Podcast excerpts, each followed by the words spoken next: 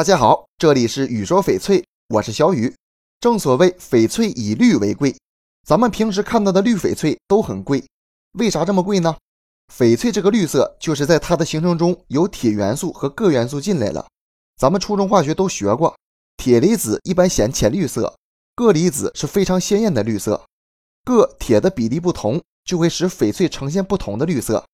现有的翡翠原石中，绿色翡翠特别少。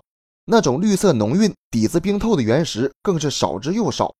随着人类疯狂开采，现在资源也是越来越少了，好的绿翡翠真是越来越难看到了。既然如此，是不是所有的绿翡翠都很贵呢？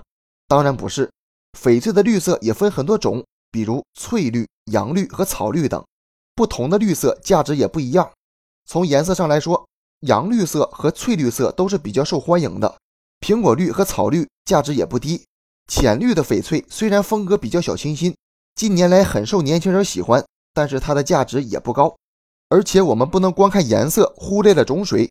翡翠的颜色讲究正、浓、阳、匀，颜色越纯正，绿色的饱和度越高，光泽越阳光，翡翠就越值钱。以上条件很难同时具备，所以特级翡翠非常稀少。绿翡翠如果带有黄色调，看着就比较亮；要是带灰色调，看着就很沉闷。